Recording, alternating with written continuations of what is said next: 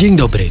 Zapraszamy na specjalny podcast Polityki Insight, w którym nasi analitycy i eksperci opowiadają o rosyjskiej napaści na Ukrainę. Przybliżają wojskową sytuację, a także mówią o międzynarodowych i polskich reakcjach na zbrojny konflikt. Zastanawiamy się również, jak wojna wpłynie na światowy układ sił i gospodarcze relacje. Nazywam się Karol Tokarczyk i zapraszam na dzisiejsze wydanie Stanu Wojny.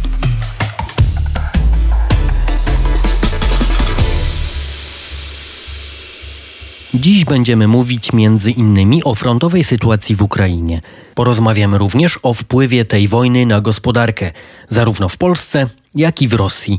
Na początek wracamy jednak do tematu, który poruszaliśmy całkiem niedawno. Zaledwie wczoraj w podcaście Stan Wojny pytałem Marka Świerczyńskiego o polskie myśliwce, które potencjalnie mogłyby trafić do ukraińskiej armii. Okazuje się, że sprawa ta miała jednak ciąg dalszy. No właśnie, i tak naprawdę po tej naszej rozmowie, a ściślej po jej opublikowaniu już w internecie, zaczęły dziać się rzeczy no, niebywałe, można powiedzieć, ponieważ nastąpiła pewnego rodzaju wojna na oświadczenia ze strony Polski i Stanów Zjednoczonych. Wojna nieoczekiwana, można ją określić nawet pewnego rodzaju zgrzytem w tych świeżo co poprawionych relacjach polsko-amerykańskich po okresie takiego ochłodzenia. Przecież wiemy, że jesienią doszło do znacznego ocieplenia, a w ostatnich tygodniach no, można powiedzieć, że relacje polsko-amerykańskie osiągnęły nowy szczyt łącznie z tym, że prezydent Duda jest w stałych konsultacjach z prezydentem Bidenem w wielostronnych formatach. Łączność jest praktycznie stała. No ale to nie przeszkodziło chyba temu, żeby doszło do jakiegoś nieporozumienia bądź też niezrozumienia intencji obu stron, bo Minister Spraw Zagranicznych Zbigniew Rau wydał wczoraj po południu takie krótkie oświadczenie. Ja je może w skrócie przytoczę. Władze Rzeczpospolitej Polskiej po konsultacjach prezydenta i rządu RP gotowe są niezwłocznie i nieodpłatnie przemieścić wszystkie swoje samoloty MiG-29 do bazy Ramstein, to jest amerykańska baza lotnicza w Niemczech, i przekazać je do dyspozycji rządu Stanów Zjednoczonych Ameryki, a jednocześnie Polska zwraca się do USA o dostarczenie jej używanych samolotów o analogicznych zdolnościach operacyjnych. Polska jest gotowa do natychmiastowego ustalenia warunków zakupu tych maszyn i to oświadczenie kończy jeszcze taki apel do innych członków NATO, które posiadają samoloty MiG-29 o podobne działanie. I to oświadczenie jest o tyle zaskakujące, że ono przerzucało niejako piłkę w tej grze na stronę amerykańską tego boiska. Ponieważ do tej pory mieliśmy do czynienia z kilkoma oświadczeniami władz Stanów Zjednoczonych, w szczególności sekretarza stanu Antoniego Blinkena, które podkreślały, że decyzja o potencjalnym przekazaniu samolotów Ukrainie jest decyzją polską, a transakcja właśnie ma być transakcją dwustronną pomiędzy Polską a Ukrainą. To oświadczenie oddaje jakby całą sprawę w rękę Amerykanów. Domaga się jakby ich patronatu nad całą operacją, domaga się tego, żeby to nie Polska była stroną przekazania samolotów Ukrainie, a Stany Zjednoczone. I teraz jaka jest tego interpretacja, jakie jest wyjaśnienie, dlaczego takie oświadczenie zostało wydane? No ano dlatego, że jest to operacja bardzo wysokiego ryzyka. Rosja dawała wielokrotnie do zrozumienia w ostatnich dniach, że tego typu dostawę sprzętu bojowego z zasobów sił zbrojnych jakiegoś kraju natowskiego, to jest sytuacja nieco inna niż dostawa wyprodukowanego sprzętu, prawda, z magazynów, że potraktuje takie działanie jako bezpośrednie zaangażowanie NATO w ten konflikt zbrojny, no i odpowiednio do tego podejdzie. No a wiemy, że Władimir Putin wystosowywał wręcz słabo zawoalowane groźby ataku nuklearnego jeżeli by miało dojść do zaangażowania się NATO w ten konflikt. No i w późniejszych już wypowiedziach, na przykład wiceminister spraw zagranicznych Paweł Jabłoński, no już otwarcie mówił, że Polska po prostu nie chce ponosić takiego ryzyka. Oczywiście wykazuje gotowość do wszelakiej pomocy wojskowej dla Ukrainy, również w postaci przekazania samolotów, ale jedynie w przypadku, kiedy odbędzie się to pod międzynarodowymi sojuszniczymi auspicjami. No i rozumiem, że taka była rola tego oświadczenia polskiego z wczoraj, żeby właśnie skłonić Amerykanów albo do patronowania tej transakcji albo do skłonienia na to, żeby ono niejako wzięło to pod swoje skrzydła. Z tym, że pamiętajmy, że już w zeszłym tygodniu sekretarz generalny NATO wypowiadał się tutaj w Polsce, że NATO nie ma takiego planu, by przekazywać czy też wysyłać samoloty na Ukrainę. Ta wypowiedź może nie była szczególnie jasna, bo w sumie nie wiemy, czego tak naprawdę dotyczyła, czy udziału NATO po prostu w działaniach zbrojnych, czy też dostaw sprzętu. No ale nie padła w każdym razie żadna deklaracja na temat jakiegoś wielostronnego sojuszniczego programu przekazywania samolotów. No i po tym oświadczeniu polskiego MSZ-u w Stanach Zjednoczonych zapanowało coś, co można określić mianem szoku i niedowierzania wicesekretarz stanu, zastępczyni sekretarza Blinkena, Victoria Nuland, powiedziała, że czuje się zaskoczona stanowiskiem strony polskiej, że nie było to z Polską konsultowane. A kilka godzin później, w nocy polskiego czasu, Pentagon wydał oświadczenie podpisane przez rzecznika Departamentu Obrony, no, które jest co najmniej dziwne w swojej treści. Ja też spróbuję je pokrótce przytoczyć. No, jesteśmy w kontakcie z polskim rządem w sprawie tego oświadczenia, które zostało wydane. Decyzja, czy przekazywać polskie samoloty na Ukrainę, należy do polskiego rządu.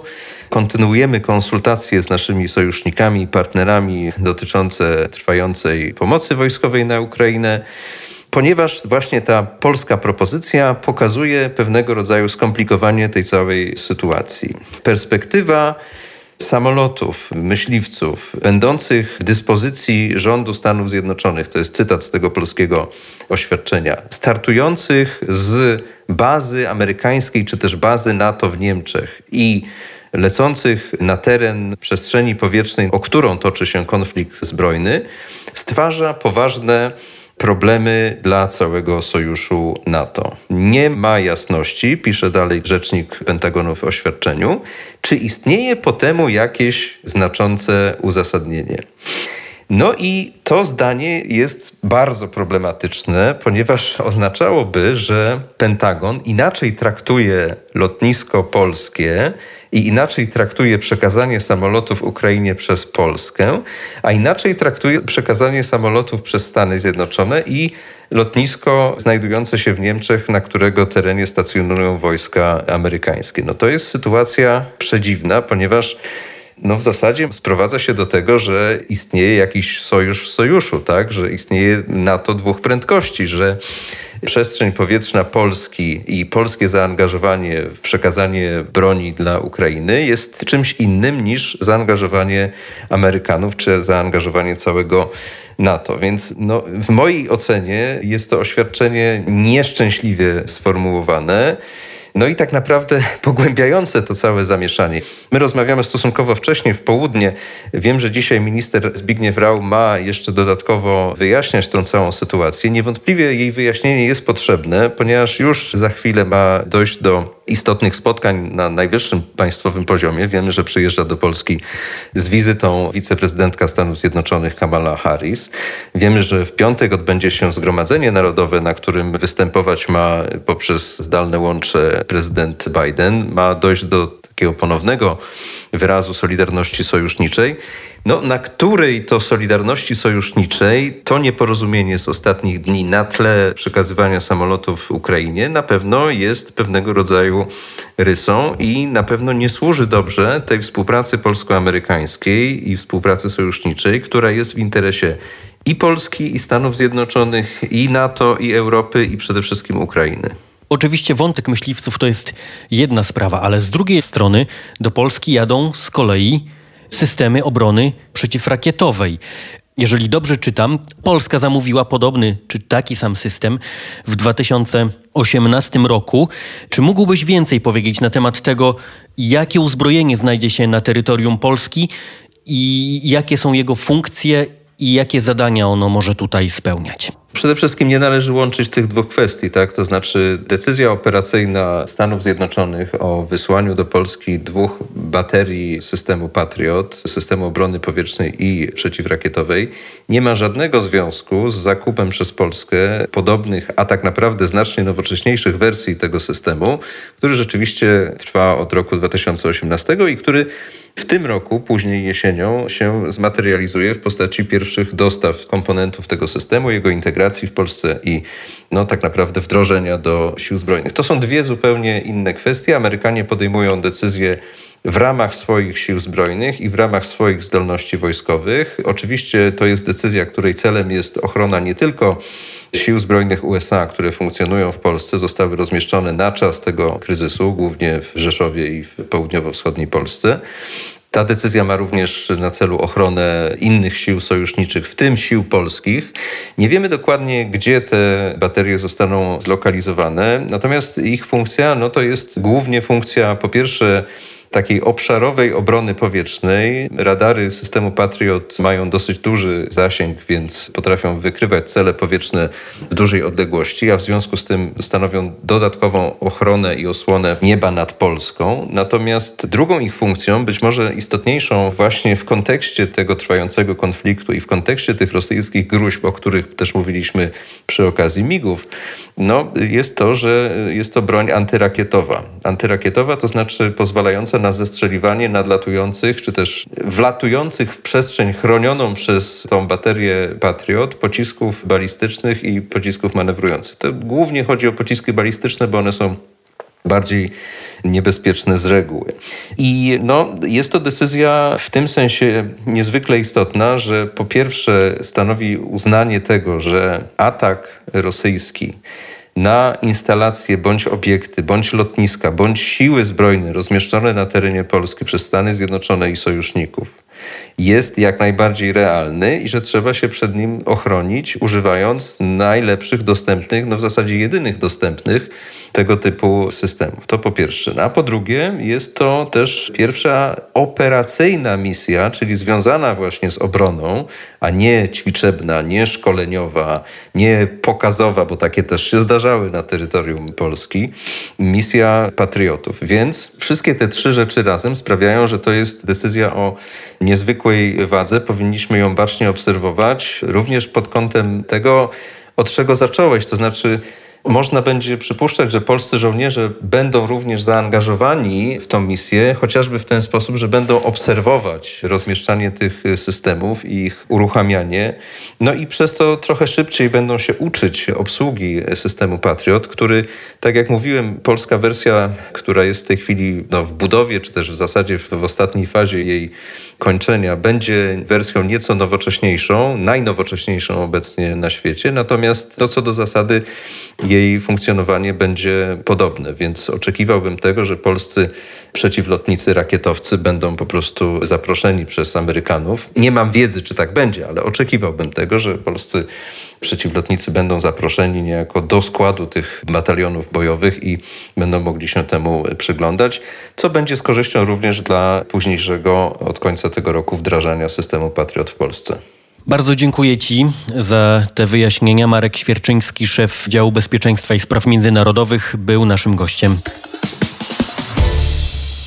Doniesienia mediów o samolotach dla ukraińskiej armii były jednymi z najbardziej interesujących w ciągu ostatnich kilkudziesięciu godzin. Nie znaczy to jednak, że inne wydarzenia się zatrzymały. Wysoki komisarz Narodów Zjednoczonych do spraw uchodźców szacuje, że z Ukrainy wyjechało już ponad 2 miliony uchodźców. Około 60% trafiło do Polski. Nie zatrzymały się również działania wojenne, choć ich intensywność w ostatnich dniach spadła, o czym mówi Piotr Łukasiewicz. Tak, rzeczywiście wojna, która miała trwać prawdopodobnie według założeń Putina i Rosjan 3 do 5 dni właśnie kończy się drugi tydzień tej wojny. On faktycznie, ten drugi tydzień jest nieco mniej intensywny, jeśli chodzi o manewry sił obu stron.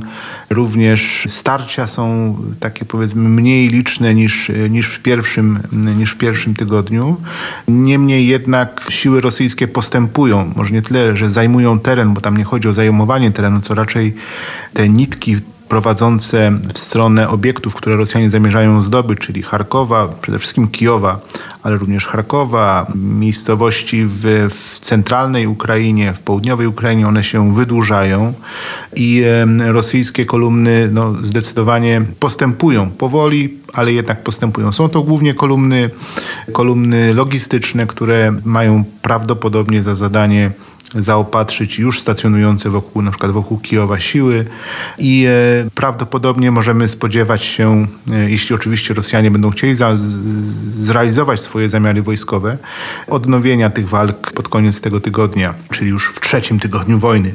Walki toczą się e, na razie po zachodniej stronie Kijowa, wokół Charkowa ten kierunek taki północno-wschodni jest jednym z bardziej intensywnych. Również na południu oczywiście ta sytuacja, gdzie Rosjanie no, w zasadzie bez, bez większego jednak oporu ze strony sił zbrojnych Ukrainy, nie mówię tutaj o, o oporze ludności czy oporze jakichś lokalnych sił obrony, obrony terytorialnej, one jednak tam powoli, powoli postępują. Rosjanom udało się już, to już wiemy, od kilku dni odciąć Ukrainę przynajmniej od Morza Azowskiego. Być może będą próbowali również poruszać się w kierunku Odessy.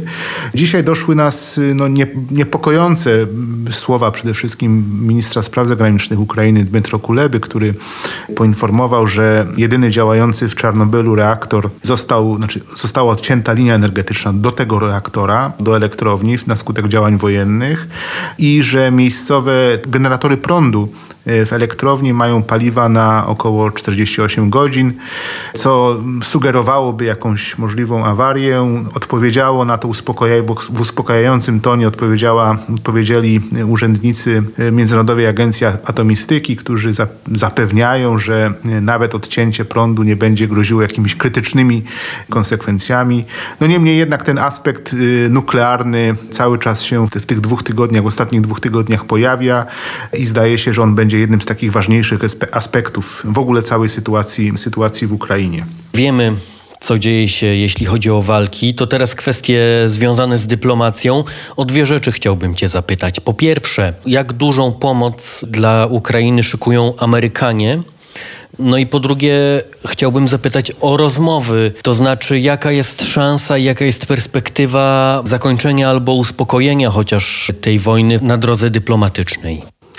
W nawiązaniu jeszcze do sytuacji wojskowej, jeśli w ogóle możemy mówić o zahamowaniu postępów rosyjskich, czy też ugrzęźnięciu tej ofensywy rosyjskiej, to dzieje się to wyłącznie dzięki uporczywej obronie Ukraińców, która możliwa jest, no właśnie, dzięki pomocy zewnętrznej, pomocy pochodzącej z państw natowskich, głównie, czyli przekazywanych środków uzbrojenia, środków materiałowych, które pozwalają Ukraińcom tę obronę tak uporczywie e, i nawet z pewnymi sukcesami kontynuować. I rzeczywiście jakby w ramach tej pomocy kongres dzisiaj rozpoczyna pracę nad ustawą budżetową o finansowaniu w ogóle agencji federalnych. To jest e, suma rzędu 1,5 biliona dolarów i w ramach tej ustawy e, procedowana będzie również poprawki dotyczące pomocy dla Ukrainy, czy też sytuacji wokół Ukrainy. Te poprawki ta, w ramach tej ustawy Amerykanie przewidują 13,6 miliarda dolarów, no właśnie, na, na sytuację wokół ukraińską. To nie jest tylko pomoc dla samej Ukrainy, ale również na przykład prawie 7 miliardów dolarów będzie przeznaczone na, zarówno na rozmieszczenie wojsk, dodatkowych wojsk amerykańskich w Europie Środkowej, czyli w Niemczech, w, w Polsce, w państwach, państwach bałtyckich. W ramach tych, tych prawie 7 miliardów również przewidziane są zakupy uzbrojenia dla Ukrainy, które będzie przekazywane sukcesywnie e, w kolejnych, w kolejnych dniach. E, również w ramach tej ustawy, wiemy to z, przynajmniej z takich zapowiedzi kongresmenów, oni przewidują około 4 miliardów dolarów pomocy dla państw udzielających schronienia e, ukraińskim uchodźcom. No wiemy również, że tutaj Polska jest, wzięła na siebie największą część tych, tych, tych uchodźców, więc można tutaj powiedzieć, że będzie, że ze strony amerykańskiej przyjdzie, przyjdzie pomoc finansowa przynajmniej, żeby o tych ludzi zadbać i im, e, im tutaj jakoś ich obsłużyć, zaopiekować się nimi w Polsce. Dzisiaj rozpoczyna się procedowanie tej ustawy, musi zostać przyjęta do piątku. Oczywiście rozumiemy, że kongresmeni będą się spieszyli e, z jej przyjęciem, ponieważ trwa wojna i te pieniądze e, z pewnością będą dobrze spożytkowane, żeby tę wojnę pozwolić, pozwolić Ukraińcom się jak najdłużej bronić i próbować przechylić tą szalę na, na ich korzyść. Szczegóły będziemy pewnie poznawali dzisiaj wieczorem, dzisiaj w nocy tej ustawy. A te dyplomatyczne rozwiązania? Jeśli również chodzi o takie, powiedziałem, pozawojskowe rzeczy, to ważna data to jest y, jutro, czyli 10 marca, kiedy w tureckiej Antalii spotkają się po raz pierwszy dyplomaci no, najwyższego szczebla, ukraińscy i, y, i rosyjscy. Ministrowie spraw zagranicznych Dmytro Kuleba i Rosji Siergiej Ławrow spotkają się w tureckiej Antalii po to, by no, po raz pierwszy na takim szczeblu rozmawiać o prawdopodobnie o zawieszeniu broni, jakichś politycznych być może rozwiązaniach, rozwiązaniach tego konfliktu. Turcja bardzo mocno zaangażowała się, jednym, jest jednym z najbardziej aktywnych aktorów próbujących mediować, zwłaszcza prezydent, prezydent Erdogan osobiście pozycję wrzucił, że tak powiem, do całej rozgrywki, pozycję osobistą, polityczną.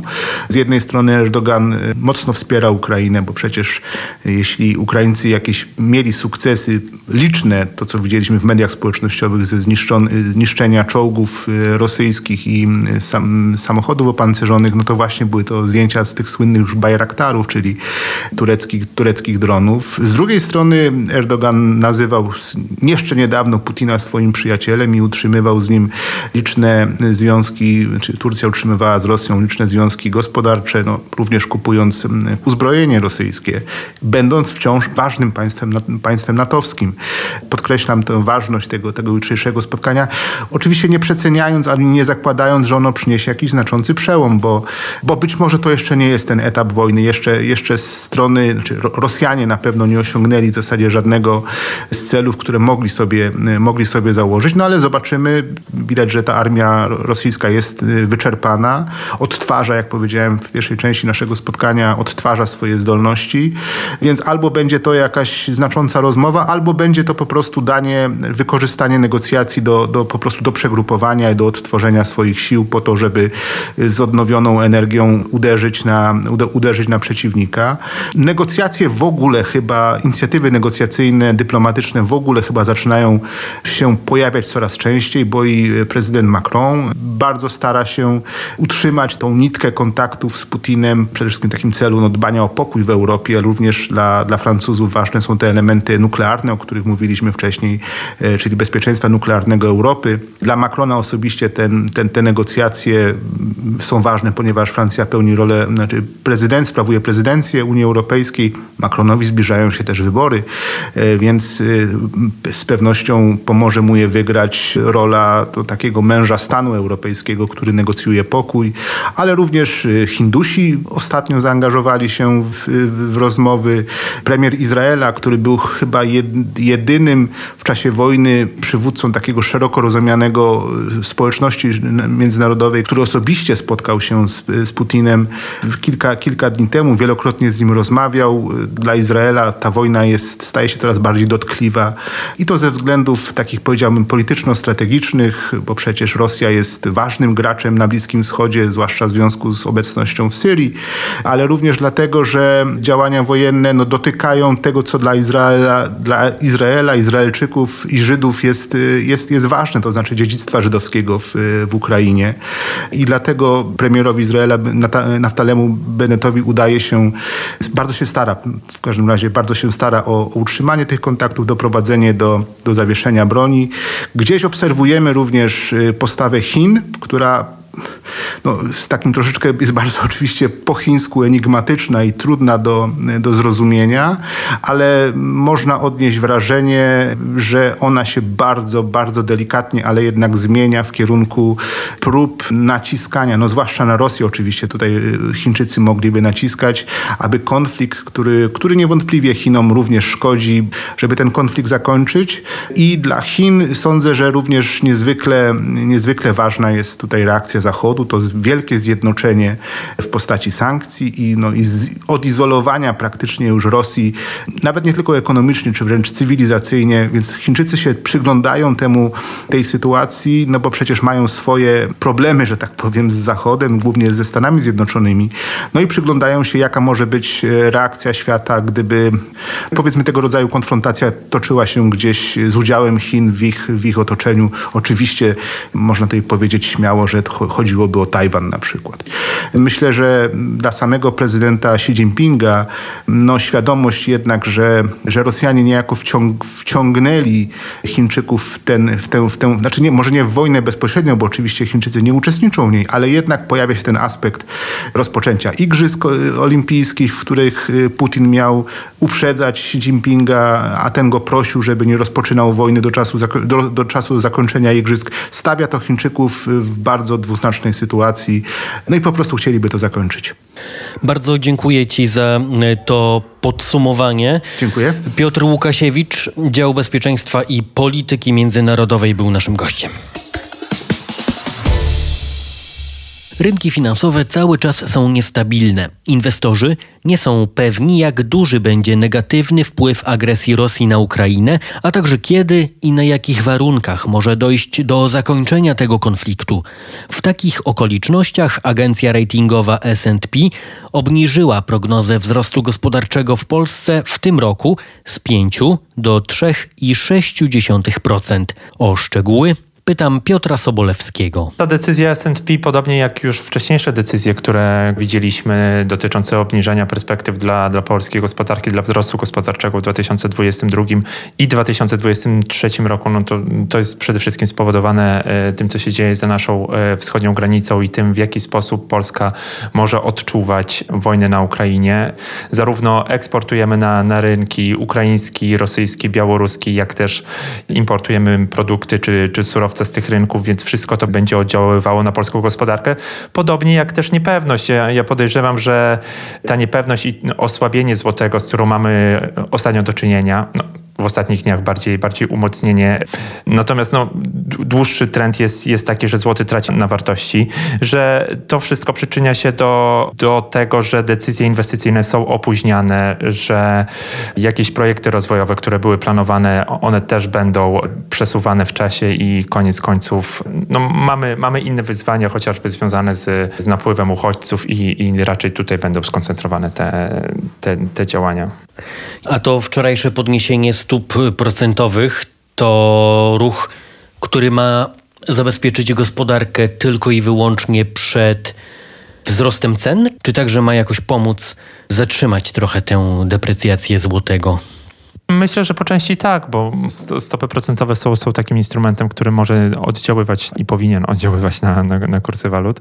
A pamiętajmy, że Narodowy Bank Polski interweniował na, na rynku walutowym w ostatnich dniach, natomiast biorąc pod uwagę skalę wyprzedaży, z jaką się zmagał, no to po, pomagało tylko na chwilę. W zasadzie widzieliśmy chwilowe umocnienie złotego, po czym po 15-20 minutach znowu złoty się, e, się osłabiał, więc je, jak najbardziej jest to kolejny kanał oddziaływania na, na na, na kurs walutowy.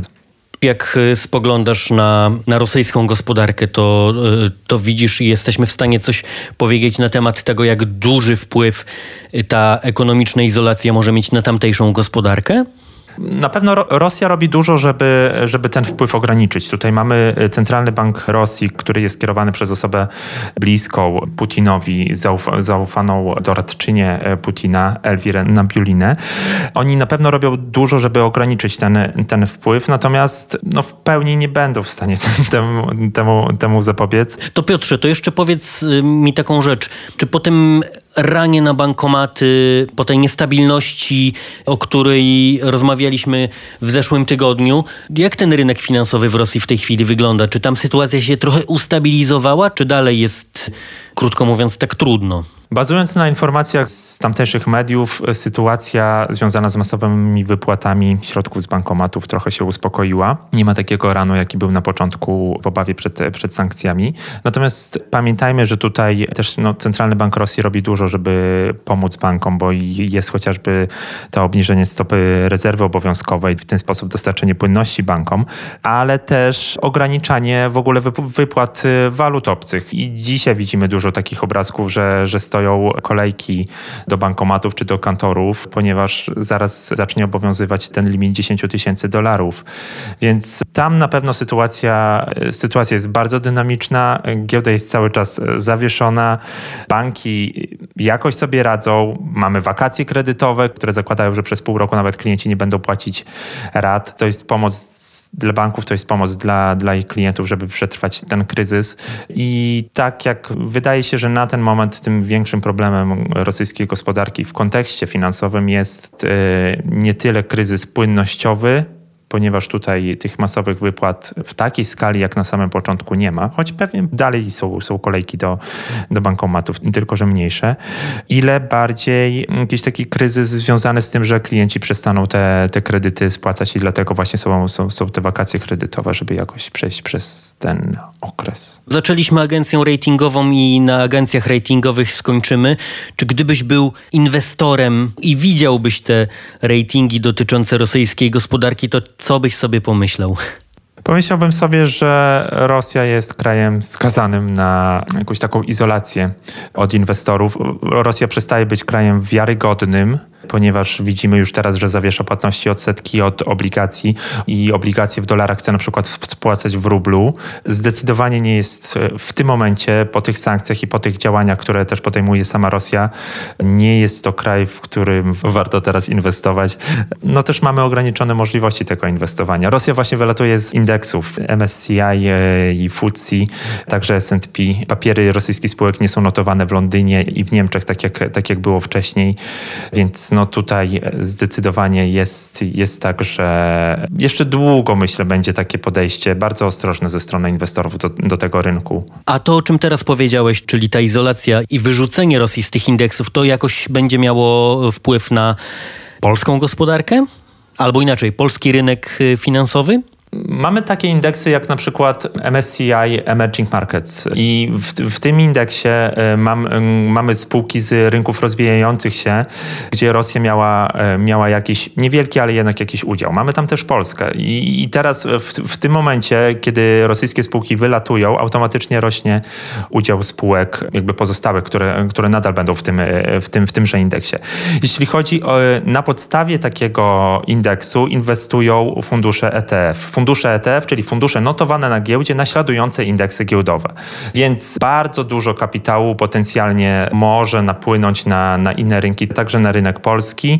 No a Rosja będzie, rosyjska giełda będzie, będzie marginalizowana. Na razie nie da się wycofać z tych, z tych inwestycji, notowania są zawieszone, no ale na dłuższą metę też będzie taka duża niechęć do, do papierów jakichkolwiek z tego kraju. Bardzo Ci dziękuję za to wyjaśnienie tych kwestii finansowych, niezwykle ciekawych, które pewnie też będziemy obserwować w najbliższych dniach i tygodniach. Piotr Sobolewski, analityk do spraw sektora finansowego w Polityce Insight, był naszym gościem. Dziękuję bardzo. Dziękuję. To jeszcze dodajmy na koniec, że tuż po naszej rozmowie odbyła się konferencja prezesa Narodowego Banku Polskiego Adama Glapińskiego miała miejsce po wczorajszym posiedzeniu Rady Polityki Pieniężnej, która podniosła stopy procentowe o 75 punktów bazowych do 3,5%. Szef NBP, Adam Glapiński, powiedział, że Rada Polityki Pieniężnej jest zdeterminowana, żeby doprowadzić inflację do celu i na kolejnych posiedzeniach będzie kontynuować zacieśnianie polityki monetarnej. W kolejnych latach jednak wszystko wskazuje na to, że nastąpi wygaszanie wpływu czynników podwyższających inflację, tych zewnętrznych czynników, co przemawia za stopniowym obniżaniem się inflacji. Spowolnienie wzrostu łącznego popytu w gospodarce, założone stopniowe obniżanie się cen surowców na rynkach światowych, no i ustępowanie z czasem, co jest oczywiste, inflacyjnych efektów napięć w sieci dostaw. No i ograniczeniu inflacji powinno także sprzyjać umocnienie złotego. Powtórzę to jeszcze raz, powinno temu sprzyjać także umocnienie złotego. Na to nakierowane są nasze działania bardzo mocno. Szef Narodowego Banku Polskiego dodał, że wzrost gospodarczy w pierwszym kwartale sięgnie 7%, a w całym 2022 roku około 4%.